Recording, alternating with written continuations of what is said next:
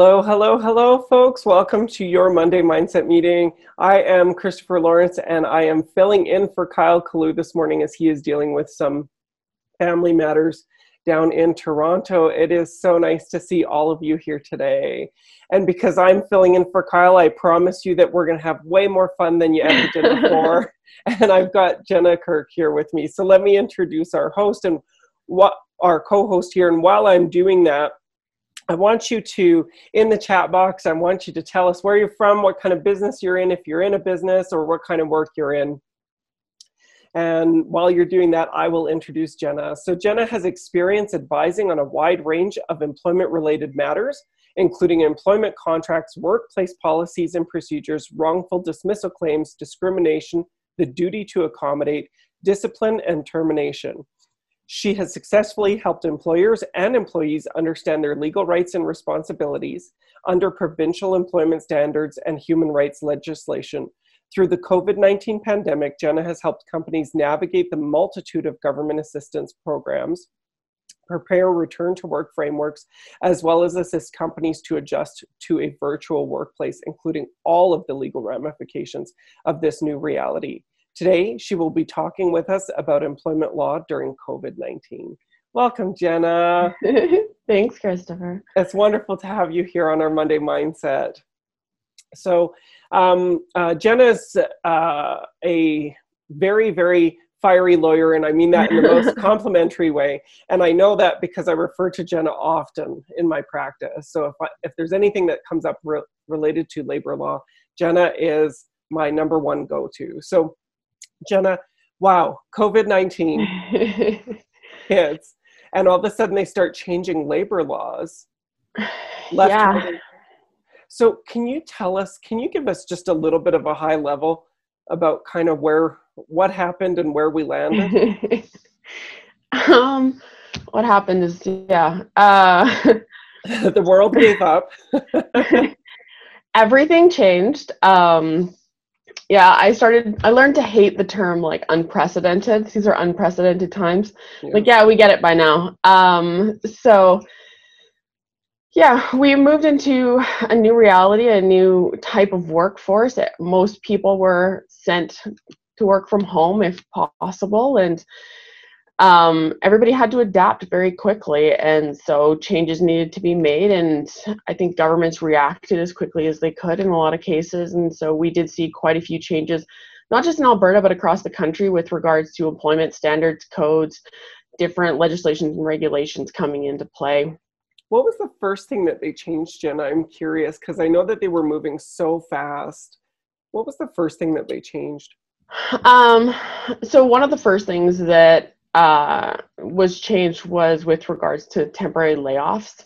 So I know that right near the beginning of the pandemic, a lot of people were trying to figure out what to do with their employees. It's funny because working in employment law, I'm typically used to the point at which employer and employee start to disagree. And so this is actually one of the first times in my career where I've actually seen employers say, okay, well, what do I do for my employees? Like what what can we do for them? Because, you know, they have families, they have responsibilities, they have bills to pay and stuff like that. So you really did start to see that, you know, what can we do to work together? And on the employee front, employees were much more understanding as well. You know, we get that we don't have full hours, or you know, we get that this has to be a layoff, and so there was a lot of understanding between the two there, which is not something we know. Like as an employment lawyer, we normally get to see. So it actually was quite nice from that perspective um, people were trying to do whatever they could to keep their employees employed.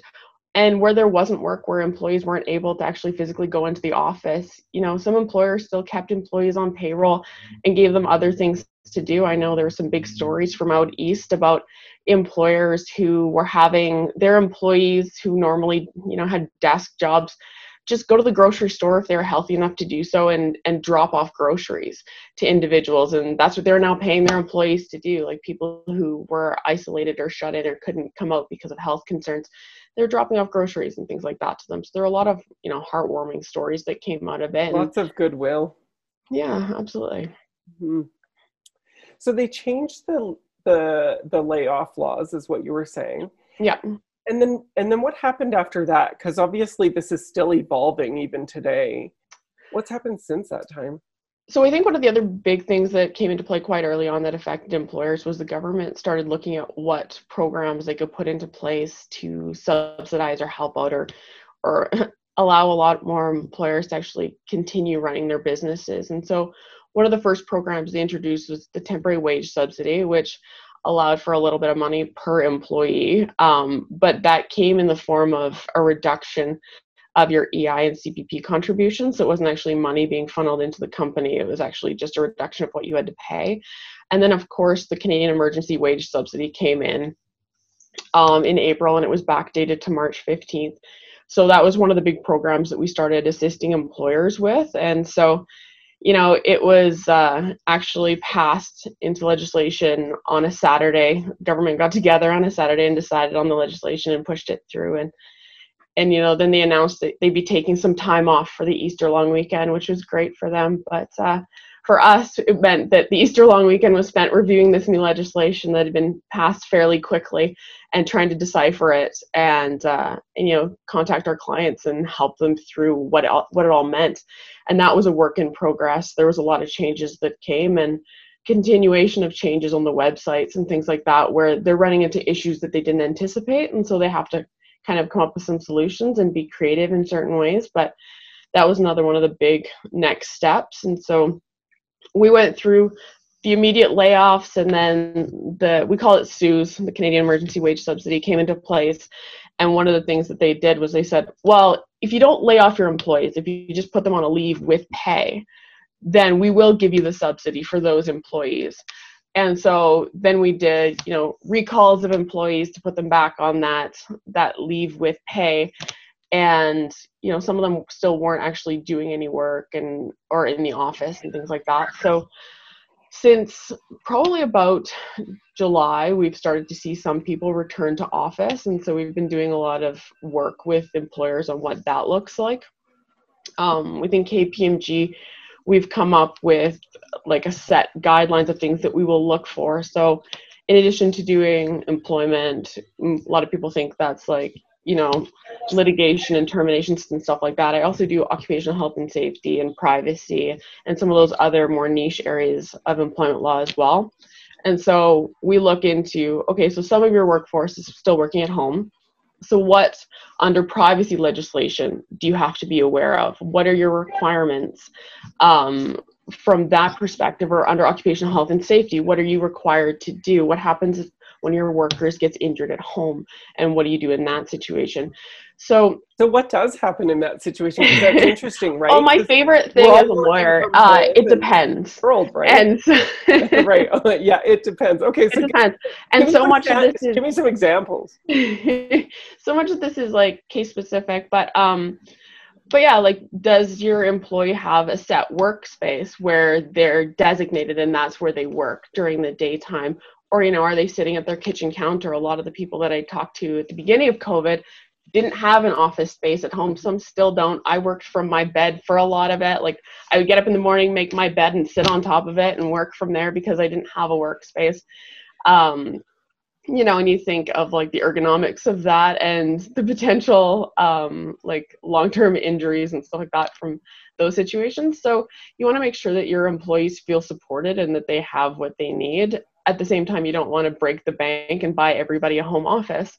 So there's a lot of give and take in there but um is there any specificities at- on who is responsible for ergonomics in this case? Like i think about that because so many workplace injuries are like repetitive strain injuries that come from you know incorrect posture or you know mousing or whatever. And of course if you're working from a bed or your kitchen counter you don't have your 90 degree angles and ergonomics right? So so, so is there any legislation on that, you know, pre-COVID or now? Um, under occupational health and safety, there is the requirement for employers to provide a safe workplace, and there is the requirement on employees to participate in that. And so, you know, I've worked with employers that have done everything from like a walkthrough of their employees' home um, and that's like virtual walkthrough of their employees home to see what else can be done to you know wow. employees understanding that the employer is there to support them so if there are ergonomic needs if there are things like that then they can request them and there's a process to be able to either be assessed or approved for different um, you know different workplace setups and things like that so um, it you know also falls under like the duty to accommodate where if somebody does require something different um, you have to go through that and that process and see what you can do to support your employees so mm-hmm. yeah jenna i'm here i'm really curious because i know lots of people have been like everything moved so fast during this hey it was just like yeah. It's like, hey guys, it's like March 15th. Your entire life is different now. Welcome to 2020. We gave you two and a half months to get yourself sorted out for the new year. And then, you know, it's like the universe decided to blow up. yeah. And so, and so I'm curious, like, obviously there were some, you know, there, there were probably some mistakes made along the way. I'm really curious about like, like there's still i know there's still some people waiting for like understanding of severances there's still some you know companies kind of waiting to see what's going to happen like it seems like there's a lot of waiting you know happening and so i'm curious like what is it that an employer needs to know and subsequently what is it that an employee needs to know? Like what are your rights as an employer? What do you need to be aware of? How do you need to be responding? You know and then the same thing as an employee.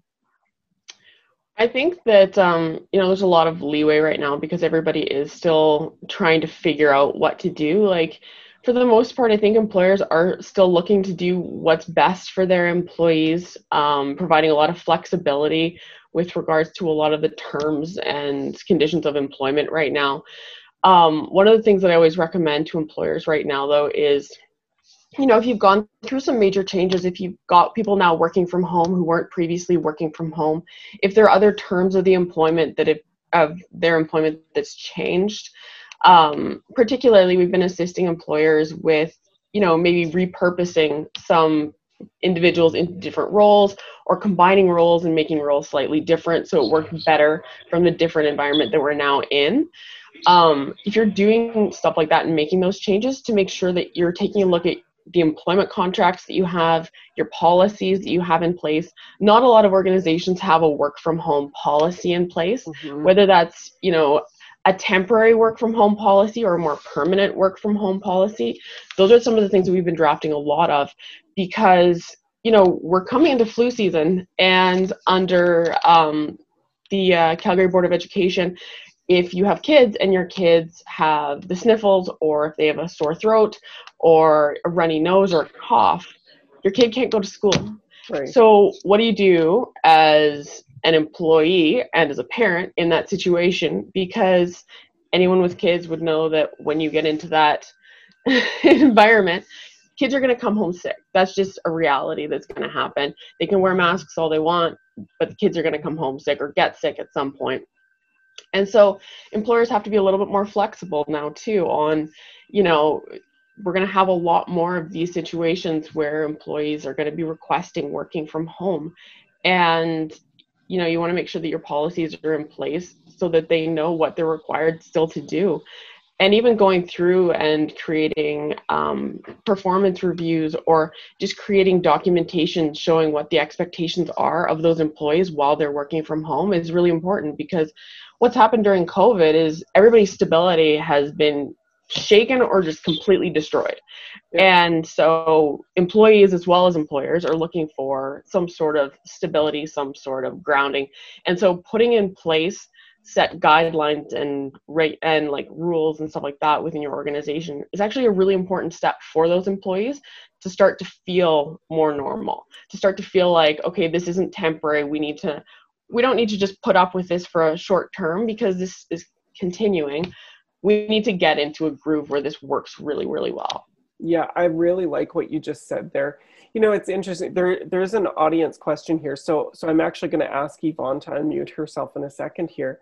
Um, but but it's really interesting that you say that because I look at somebody like my um, my my spouse. So I'm an entrepreneur. I work 24 7 anyway. Like that's just the life. My spouse you know he, he works his 40 hours. He'll put in overtime during those required times. But after his office moved home i noticed for the first three months my spouse was working oh i don't know until seven or eight or nine or ten o'clock at night which had never happened before right? So there's a lot of extra hours and stuff being put in. and it wasn't due to covid. It was because there's no transition from your desk to your living room anymore. There's no drive home there's no walk home there's no bike home. It's like you take 10 steps. And so it was like a really interesting thing. So so i think when you kind of talk about this stuff this concept of like ensuring that your employees are okay getting into the groove this is one going to need to be one of the the uh, indications of like how do you actually step away from your desk when you're at home? And how do you keep yourself motivated too? Because some staff are probably really struggling with that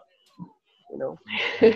Yeah and i totally understand that because i always used to say that i'm an introvert but when covid hit i was like okay but i don't want to be forced to be an introvert. Yeah yeah exactly tell me about it. Um stop ruining my socialization. Yeah because you just naturally get so much of it at the office mm-hmm. that you know I started getting, and I think a lot of people started getting like the video conference fatigue, where every call became a video call and so you know i oh, especially in the month of, of april I, it was like for me 8 a.m to 5 p.m was all video calls. And then i got done all these video calls. I was like okay now i have to start work. And yeah. so then you end up working for hours and hours after that. And one day turns into the next. And you know i can't i had countless days where i was just like oh okay i didn't you know because we bill our time. It's like well i didn't get my time in yesterday because yesterday became too today too quickly. right. Yeah. Exactly. Yeah. So amazing, and it's like so much of it was um, uh, crisis management. So I'm going to ask Yvonne to unmute herself if she can, and she's going to ask a question. Jen, if you didn't know, Yvonne is actually my mom. Oh, okay. Hi. Can you Hi, hear me? I can yep. hear you. Okay. Okay. Good. I'm um, Good morning. Good morning. Good morning. I, I just have a question in regards to um, businesses that were deemed essential.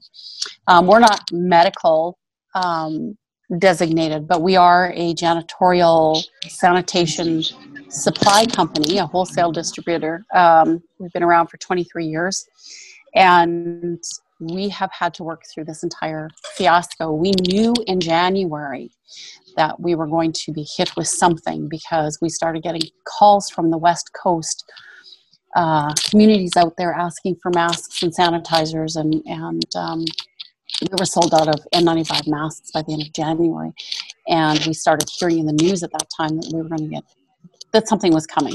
And we didn't know the impact that it was going to have. When everybody else shut their doors, we closed our doors to the public. But at that point, we generally field about 50, hmm, 30 to 50 phone calls a day and probably between five and 10 walk ins a day with a regular distribution route uh, five days a week within a two and a half hour radius of where we are located.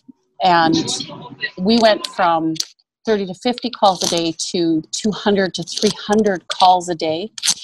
Our um, our business went insane. My staff is burnt out. I'm burnt out. Um, we go home at the end of the day and we go, when is this going to stop for us? So, as an employer, I look at it and go, what is my obligation to protect my staff from the stress that they have been under for the last nine months, basically, because we've been at this since January. We have, um, it's not just a matter of getting the product to the customer, but finding the products for the customer at this point because manufacturing is not keeping up. And we get yelled at and we get cursed out and we get people are, are living in fear and we pay the price for that. So, what is my obligation as an employer to my staff that have had to work through all of this. So you do have an obligation as an employer, like I said earlier, yes. to provide a safe workplace for your employees, and that also includes mental health. And right. so, you know, part of that is OHS requires you to have anti-violence, anti-harassment um, policies in place and guidelines and procedures and things like that. And part of that is right. also protecting your employees from customers. And and you can inform customers that you know if they're not going to treat your employees properly and in in, yeah. in a respectful yeah. way mm-hmm. that you won't deal with them and that's yeah i have you know, uh, tossed two customers to the curb during this i have said don't come back your your abuse is not tolerated so yeah because you yeah. need to protect your employees and you know protect from a hostile work environment and that includes when employees you know feel stressed or annoyed or any of those other feelings and they go after each other and they start to tear each other down instead of trying to help build right. each other up and then as an right. employer you also need to be making sure and i know this has been really hard but making sure that your employees take time off so you can mandate vacation uh, provided there's no union agreements or other agreements in place right. saying that you can't. but requiring your employees to take their statutory vacation time in a year is something you have to do under employment standards. Yes. That's actually and really I did. important. Yeah. Like I even did. if it's we worked short staffed all summer. yeah. we did. Yeah. Yeah. Okay. You know, and yeah. like even just little things you can do as an employer to show your appreciation. Like I know our organization sent around like little care packets at the beginning of all this. One of them included like it was like seeds it was like tomato seeds or something like that and a number of people grew tomato plants and then had like you know discussions about their tomato plants and then another thing that was that happened around here was there's a bunch of guys who decided they just weren't going to shave and so there's a big competition on who could grow the craziest beard and, and stuff like that and just you know doing things within your organization to keep people in touch with each other in a fun way I know that we also have like morning Zumba on, I think it's Tuesday mornings. If you want to just join in on a webinar, there's somebody who leads Zumba. Uh, it's not my thing, but lots of people seem to love it. But like, you know, 4:30 karaoke and beers happens virtually now too, and and just some right. of those fun things that you can try and incorporate that it, they don't cost you anything. Everybody show up with your own whatever, and just you know, kind of try and feel a little bit more normal, have some of those joking moments that you don't get when you're virtual, right? So, right. you know, you pass right. somebody in the hall and you make a joke and you make a comment and everybody's laughing yeah. and, and, walking away and and you lose that when you're sitting at home feeling isolated and you go through all these calls where you need to stay very professional and then you get off the call and you know you haven't really had that pick me up that happy moment or those type of right. things and and those yes. are so important Jenna, it almost yeah. like because you mentioned the OHS. Thank you for your question, Yvonne. You mentioned the OHS. Um, uh, uh, you know, manuals have to talk about harassment, bullying. You know, mental health care and that kind of thing. And it's. I wonder if there's something in that that needs to shift a little bit about like you, you know um, you know duty to accommodate responsibility but even just asking the question like how are you really doing right now yeah, and I've done that with like lots of the people that I work for and work with. And, you know, I've had conversations with people where I've called them up after, you know, meetings and they've just said, you know, you just something seems off. Are you are you doing okay? Like are you taking care of yourself? And I know Christopher, one of the things that you push quite often, which I agree with, is self-care. Yeah. You know, and throughout this, it's been amazing to see everybody try and help everybody else out and make sure that everybody else is staying whole and staying together but there's also those moments when you need to check in with yourself and say, okay, I just worked like 20 hours. Like, what am I doing? Like, what did I do for myself today? How am I doing mentally? Am I still, you know, am I still able to do this? Because, you know, a lot of people thought, I thought at the beginning of this that we were going to be out for a shorter period of time than has actually gone by. Yeah. And, uh, and so it's like, okay, so I can push for this period of time. We'll get through this. Things will be fine. Everything will go back to like normal. Um, but the reality is like you can't push to the extent that a lot of us are trying to for that period of time without you know taking some time off getting some downtime making sure you're getting sleep making sure you're doing you know all the things that you need to be doing for yourself like that's that's very important and that's on the employee like mm-hmm. that as much as the employer can do to support that and to provide you know different benefits or supports and things like that the employees need to know that that's a requirement too on them like everybody yeah, so needs to take care of themselves. we've got five minutes left before we wrap up and then we we close out the meeting but we move immediately into our our q&a which is in you know 50, 50 it's for 15 minutes. So so i'm going to encourage people to stick around for that. But just for this portion of the meeting jenna what what is it that the employee is responsible for so the employee under OHS as well also has a requirement to to ensure a safe workplace and work environment. Um, under the duty to accommodate, they have a requirement to be involved in the process. Um, from the employee perspective, like employees have actually been, from what I've seen so far, um, quite reasonable in accepting changes to different parts of their jobs, um, which has been great. Like we've seen a lot of contracts renegotiated, a lot of you know new policies put in place, and employees becoming part of that process too, and voicing their concerns and and you know getting their opinions heard. And I think that that's great. Um, so actually asking, like, what do you need right now? Yeah, just uh, and employees actually having input. So lots of one of the things that we've seen tons of is employers sending out questionnaires mm-hmm. and asking you know how are you doing? What like what of the benefits have you seen? Like what are you looking for? What more can we do to support you? Getting actual input from employees getting their buy-in ensuring that you know you you're building a company that where everybody feels supported and. And more a part of the team as opposed to isolated. I think that was a big issue through a lot of this was a lot of people started to feel a little bit isolated. Mm-hmm. And um and yeah, just making sure that everybody is part of the conversation is mm-hmm. actually a really great Agreed. way to get employees feeling like they're supported. Thank you so much, Jenna. Guys, I'm we're gonna uh, start to wrap this up here. We're, we're gonna move into our Q and A portion. Daryl, I see that you have a question. We're gonna get that in the Q and A portion here after we wrap up this portion of our meeting here. Um, uh, Jenna, thank you so much for being here. We're, we're going to have you hang on so that we can open up the door. I'm also going to ask Jenna about, um, you know, some of the fallout. What can we expect uh, in terms of lawsuits and this kind of thing as we move forward? And then any other sticky labor law uh, questions that you guys might have might be really interesting for us to hear from. I do want to let you know Kyle will be back next Monday. And our next guest is Tyson Gaylord. He's the host of the Social, Chame- Social Chameleon Show, which is a podcast, and he will be talking with us about dealing with uh, electronic distraction. So that's going to be one that you're not going to want to miss. Uh, and I did want to let you know that that um, uh, I believe come I think it's November, isn't it, Catherine? We're going to be wrapping up the Monday Mindset meeting. So we did this for a period of time during uh, COVID, and it's going to be transitioning into uh, a podcast that we are going to be launching. It'll be uh, we'll have two two podcasts a week, and it'll be called Inspired Action for Imperfect Humans. And so it's it's really a bridge from the Monday Mindset meeting. So I think that we think that you're really going to love it, and it just allows us to change the format a little bit and and get out to more folks. So. So, Jen, if I could just get you to hang on here, there's rules sure. about which video I have to play and when. and I'm going to play that now, and then we'll move right into our Q and A. Sounds great.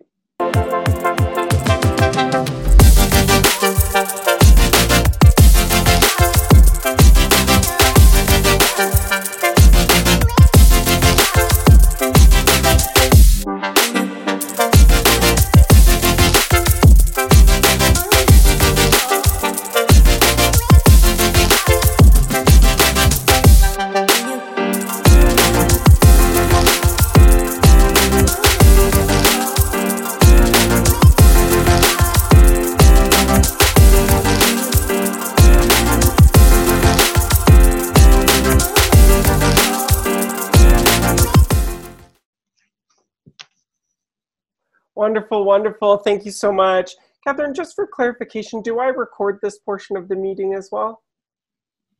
We don't record the Q&A? You don't think so? You know what, I think I will and then maybe Shane can edit it out. I just thought of that right now. I'm like, oh, I'll just record it and Shane can edit it if that's the case. So, yeah, so thanks for hanging on, folks. So, really appreciate having you here. Um, uh, Jenna, we did have a question. Uh, Daryl, do you want to unmute yourself? Are you comfortable with that? I'd love to hear you just ask um, uh, your question uh, to Jenna directly. Sure, I'll unmute myself. Thank you. Thanks, um, thanks, Jenna. It was great information. Um, but I'm curious to to understand how government policies can mess up employees and employers. Like if all of a sudden a school shuts down again or something like that, where all of a sudden the productivity just gets in a spiral. I, I think everybody's that puts an, a layer of stress on certainly families with kids that they have to take care of their kids. Yeah. And I'm just using that as one example of no, it's of true. a government policies that can immediately affect things, and all of a sudden that stress level continues to go up and up. Like, how do you how do you put a policy like that in place when you don't even know what the next policy around the corner is going to be? Um, and that's why what we're doing right now, like with regards to our work from home policies and putting in place stuff like that, is just making it as flexible as possible. Because the other reality and potentially the terrifying other reality is that you know COVID nineteen hit us this time, and two, three, five, whatever years later, we're gonna have something else right? Like a lot of individuals are saying, you know, masks will just become part of your first aid kit at home. It's not something that we're going to forget about in the mm-hmm. future. Mm-hmm. Um, and so, you know, we want to make sure that companies don't just make it through this period of time, that they're adapting so that in the future, we're prepared for stuff. We're more prepared for stuff like this. We've got policies in place, and whether it's this or whether, you know, there's any other environmental crisis or anything like that, that your company is just stronger and moving forward and able to cope with situations like this. And you know what, having, you know, we've had a lot of employers want to reopen September 1, and I'm always like, oh, maybe let like schools reopen first and we can look at like an October or November return for all of your staff because we just see it as, you know, everybody's going to get into the office, somebody's going to get sick and then everybody's going to return home and that morale kick might actually be worse than if you wait an extra month or just kind of see what's going to happen. Um, so we're trying to make things more flexible. There's also that home office uh, tax deduction that we're trying to ensure that employees can claim if you do have people working from home. So there's a lot of um, looking at contracts and policies from that standpoint so they become eligible for that. So there's a number of things you can do to support your employees. I understand productivity can be an issue when people are working from home and some things to think about from that perspective is, you know, is this an employee who has to be online from 8 a.m. to 4 p.m. Or are there ways that they can do a split shift? Or are there ways that they can, you know, potentially only work six hours a day during the week, but then they work some time to make that up additionally? So it's being really flexible with people right now. Everybody is kind of going through the same crisis. So, um, yeah it's it's kind of give and take on both employer and employee sides of it and you know i know that uh, Christopher wanted to get into some of the litigation discussions. Um, but from what I've seen so far, at least, um, there hasn't been, like, it's coming, and I know it's coming, but there hasn't been the same level of litigation that uh, you would actually expect. I think employees do understand, and there's a lot of employees who are grateful to continue to have a job because we've seen a ton of job loss, particularly in Alberta. Um, and employers really are doing what they can to keep the employees, you know, going and and supported. And the government does have the, Can- the Canadian Emergency Wage Subsidy. They've announced four new wage, uh, not wage subsidies, but four new um, subsidies that are supposed to be passed um, in some form next week. Uh, so you know there is still ongoing support from the governments. I know it's going to start to become reduced, but the way that the current wage subsidy is set up, if you see any reduction in a year over year compared to your January February average, you'll be eligible for some amount of benefit under the CEWS.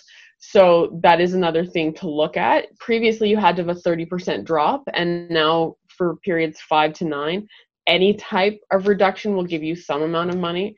So there are those things to look at as well and see. And we've had a number of employers come to us and say, well, you know, we're not doing well, but we're not we're not going to go under at just yet. Like so we don't know if we're going to claim the CEWS, we don't know if we're going to go that direction. But in my mind, from my perspective, the CEWS is set up to put you in the best position possible moving forward when all of this ends.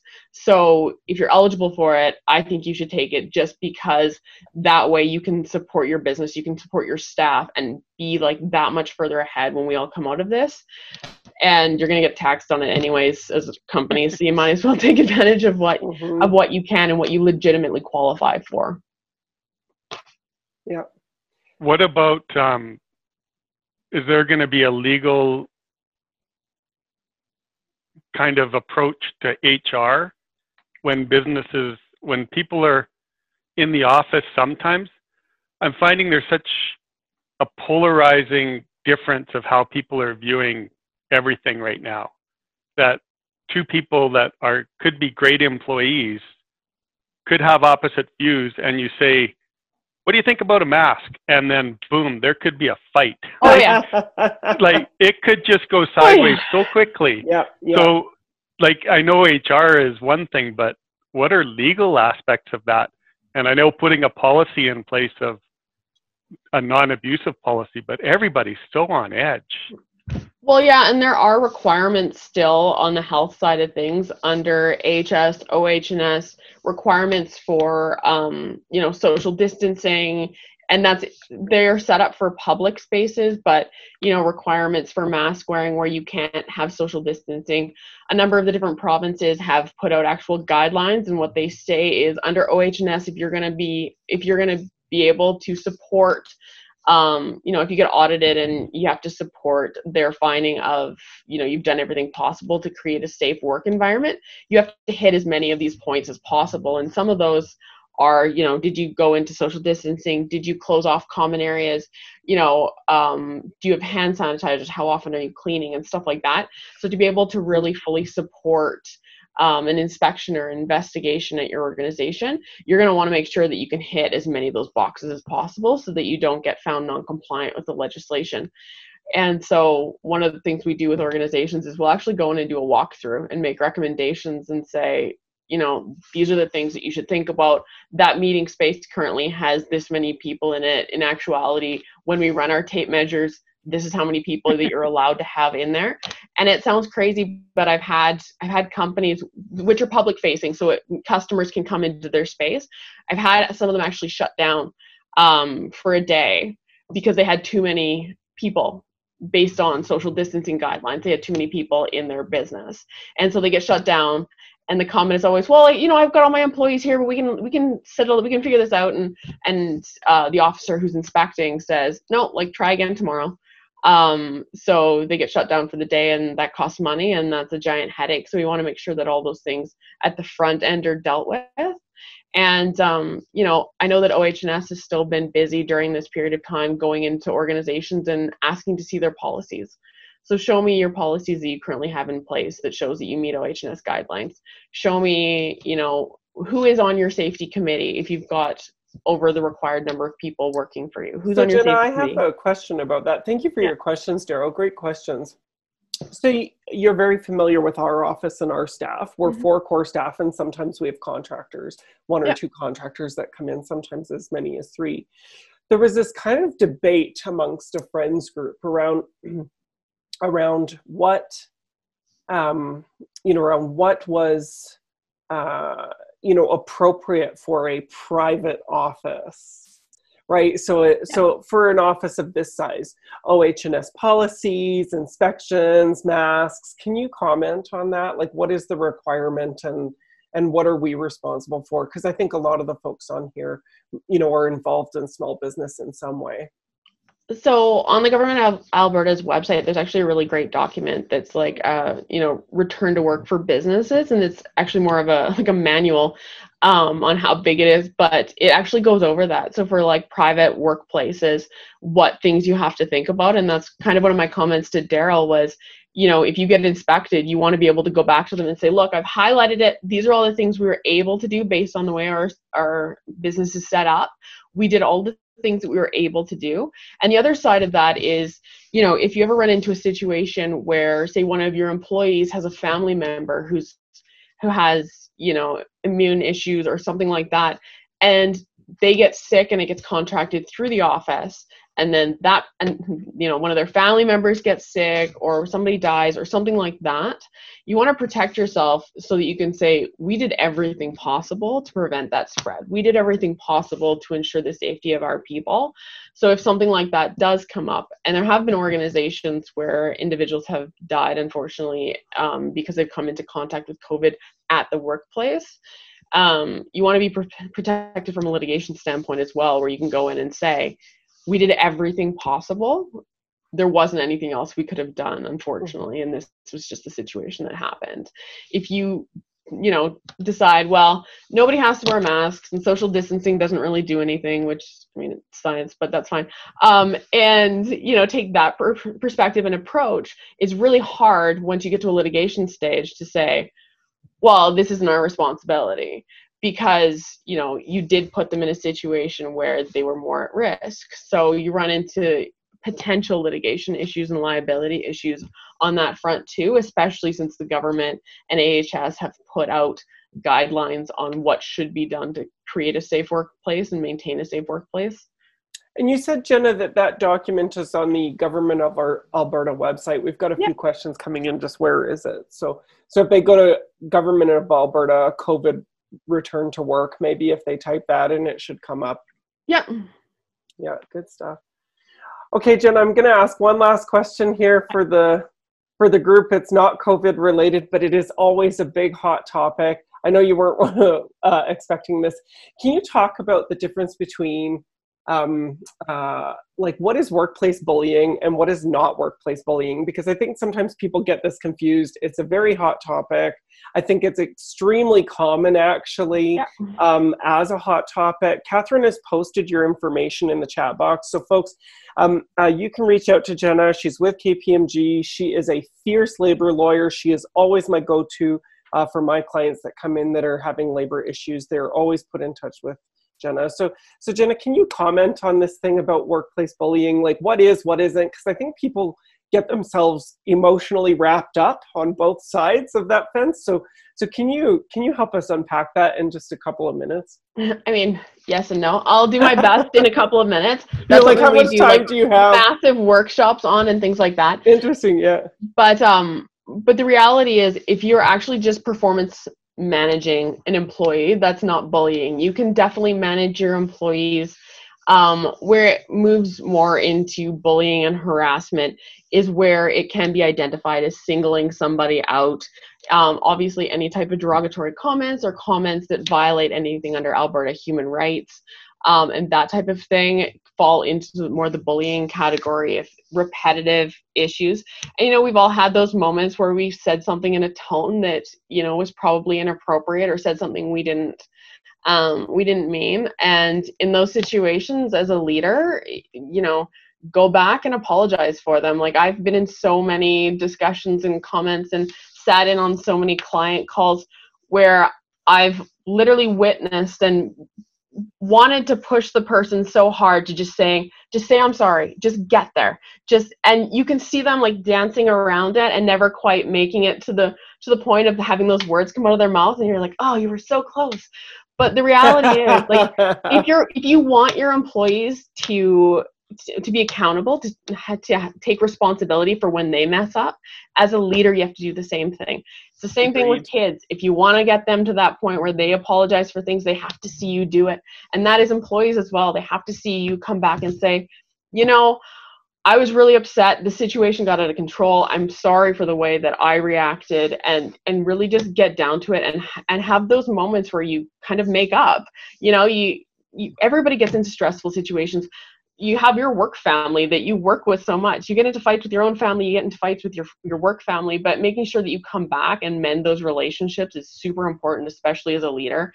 And you know that's the title that I like to use for for anybody who's in any of those C-suite positions is you're a leader, so lead.